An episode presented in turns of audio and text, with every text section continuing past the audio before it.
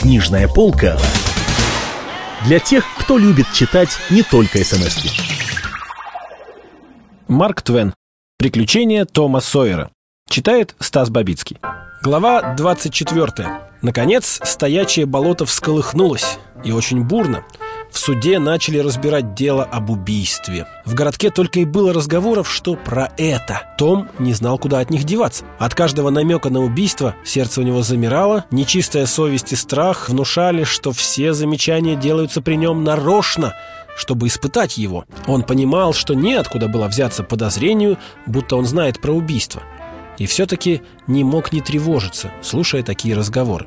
Тома все время бросала в озноб – он отвел Гека в укромное место, чтобы поговорить с ним на свободе. Ему стало бы легче, если бы можно было развязать язык хоть ненадолго, разделить с другим мучеником бремя своего несчастья. Кроме того, ему хотелось проверить, не проболтался ли кому-нибудь Геккельбери. «Гек, ты кому-нибудь говорил?» «Это насчет чего?» «Сам знаешь, насчет чего». «Конечно нет. Ни слова, ни единого словечку. Вот ей-богу». «А почему ты спрашиваешь?» «Да так, Боялся. Ну, Том Сойер, мы с тобой и двух дней не прожили бы, если бы дело вышло наружу. Сам знаешь. Тому стало немножко легче. Помолчав, он спросил. Гек, ведь тебя никто не заставит проговориться. Проговориться? Ну, если я захочу, чтобы этот индийский дьявол утопил меня как котенка, тогда, может, и проговорюсь. А так вряд ли. Ну, тогда все в порядке. Пока мы держим язык за зубами, нас ведь никто не тронет. Только давай еще раз поклянемся. Ну, все-таки верней. Ладно. И они поклялись еще раз самой торжественной и страшной клятвой. А что теперь говорят, Гек? Я много разного слышу. Что говорят?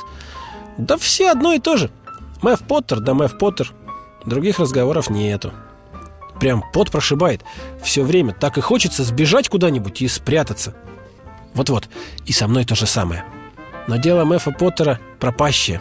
А тебе его не бывает жалко, Гек? Ну как же не жалко? Человек он, конечно, никудышный, зато никого не обидел.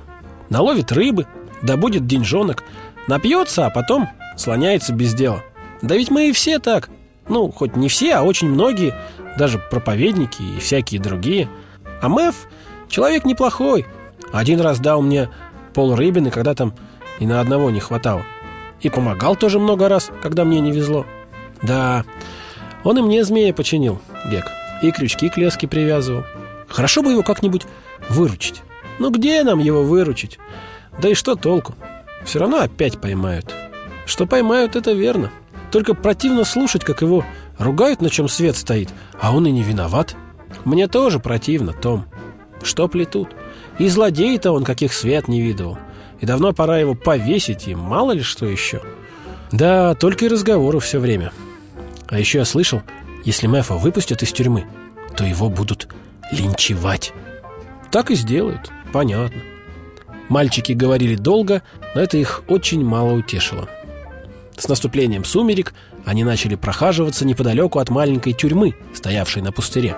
Должно быть, питая смутную надежду на то, что какой-нибудь счастливый случай еще может все уладить. Но ничего такого не случилось. По-видимому, ни ангелы, ни феи не заинтересовались злополучным узником. Мальчики опять повторили то, что проделывали уже не раз. Просунули Поттеру за решетку, табаку и спичек. Он сидел в нижнем этаже, и никто его не сторожил. Им всегда бывало совестно, когда Мэв Поттер начинал благодарить их за подарки, а в этот раз было так совестно, как никогда. Они почувствовали себя последними трусами и предателями, когда Мэв Поттер сказал «Вы очень добры ко мне, ребята, добрее всех в городе. Я этого не забуду, нет. Сколько раз я говорил сам себе. Всем ребятам я чинил змеев и всякую там штуку. Показывал, где рыба лучше ловится. И дружил с ними. А теперь все они бросили старика Мэфа Поттера в беде. Только Гек не бросил. И Том не бросил. Вот они меня не забыли, говорю я себе, и я их тоже никогда не забуду. Да, ребята, натворил я дел. Пьян был тогда, и в голове шумело. Иначе никак этого не объяснишь. А теперь меня за это вздернут. Так оно и следует. Может, оно даже и к лучшему, думается мне. То есть, я так надеюсь. Но да что толковать? Не хочется вас расстраивать, ведь вы со мной дружили. Одно только хочу я вам сказать, ребята, не пейте никогда, чтобы и вам не попасть за решетку. А ну-ка, отойдите чуточку подальше. Вот так. Так приятно видеть дружеское лицо. Когда человек попал в такую беду, ведь ко мне никто кроме вас не ходит. Добрые дружеские лица. Добрые, добрые лица. Влезьте-ка один другому на спину, чтоб я мог до вас дотронуться. Вот так. Пожмите мне руку. Ваши-то пролезут сквозь решетку, а моя нет, слишком велика. Маленькие руки, слабые. А ведь много помогли Мэфу Поттеру. Еще больше сделали бы, если бы могли. Том вернулся домой, очень грустный, и видел в эту ночь страшные сны. На следующий день он все время вертелся около здания суда. Его неудержимо тянуло войти в зал, но он с великим трудом удерживался от этого. Гек Финн переживал то же самое. Мальчики старательно избегали друг друга. И тот, и другой иногда уходили подальше, но какая-то темная сила притягивала их обратно. Том настораживал уши, когда из зала суда выходил какой-нибудь зевака, но каждый раз слышал только плохие новости – Петля затягивалась все туже и туже вокруг шеи бедного Мэфа Поттера. К концу второго дня весь город о том только и говорил, что индеец Джо твердо стоит на своем, и что нечего и сомневаться, какой приговор вынесут присяжные.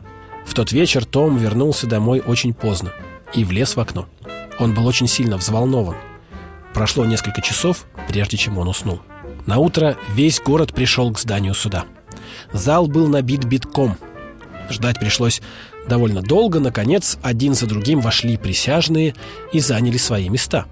Вскоре после того ввели бледного, измученного Мэфа Поттера в кандалах и посадили так, чтобы любопытные могли глазеть на него. Индеец Джо, невозмутимый как всегда, тоже был виден отовсюду. Наступило молчание. Потом явился судья. И шериф объявил, что заседание начинается. Как всегда, адвокаты начали перешептываться между собой и собирать какие-то бумаги.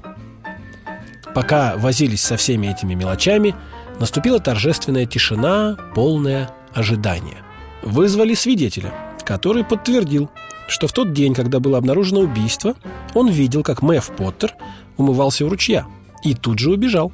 Задав еще несколько вопросов, прокурор сказал защитнику, «Можете допросить свидетеля.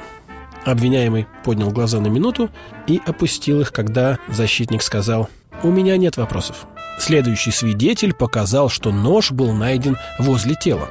Прокурор повторил «Можете допросить свидетеля». «У меня нет и к нему вопросов», — ответил защитник Поттера.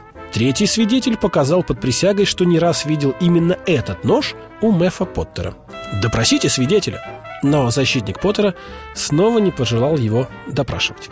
На лицах публики выразилась досада. Неужели адвокат не приложит никаких стараний, чтобы спасти жизнь своего подзащитного? Несколько свидетелей подтвердили, что Поттер вел себя подозрительно, когда его привели на место происшествия. Их тоже отпустили без перекрестного допроса. Все, что произошло на кладбище в то памятное присутствующим утро, было рассказано надежными свидетелями со всеми подробностями, конечно же, отягчающими вину Поттера – но ни один из свидетелей не был допрошен защитником. Публика выразила свое недоумение и недовольство глухим ропотом и даже получила за это выговор от судьи. После этого прокурор сказал «На основании свидетельских показаний, данных под присягой и не внушающих подозрений, нами установлено, что это страшное преступление, несомненно, совершено несчастным, который сидит на скамье подсудимых – мы считаем обвинение доказанным. Продолжение следует. Книжная полка для тех, кто любит читать не только смс -ки.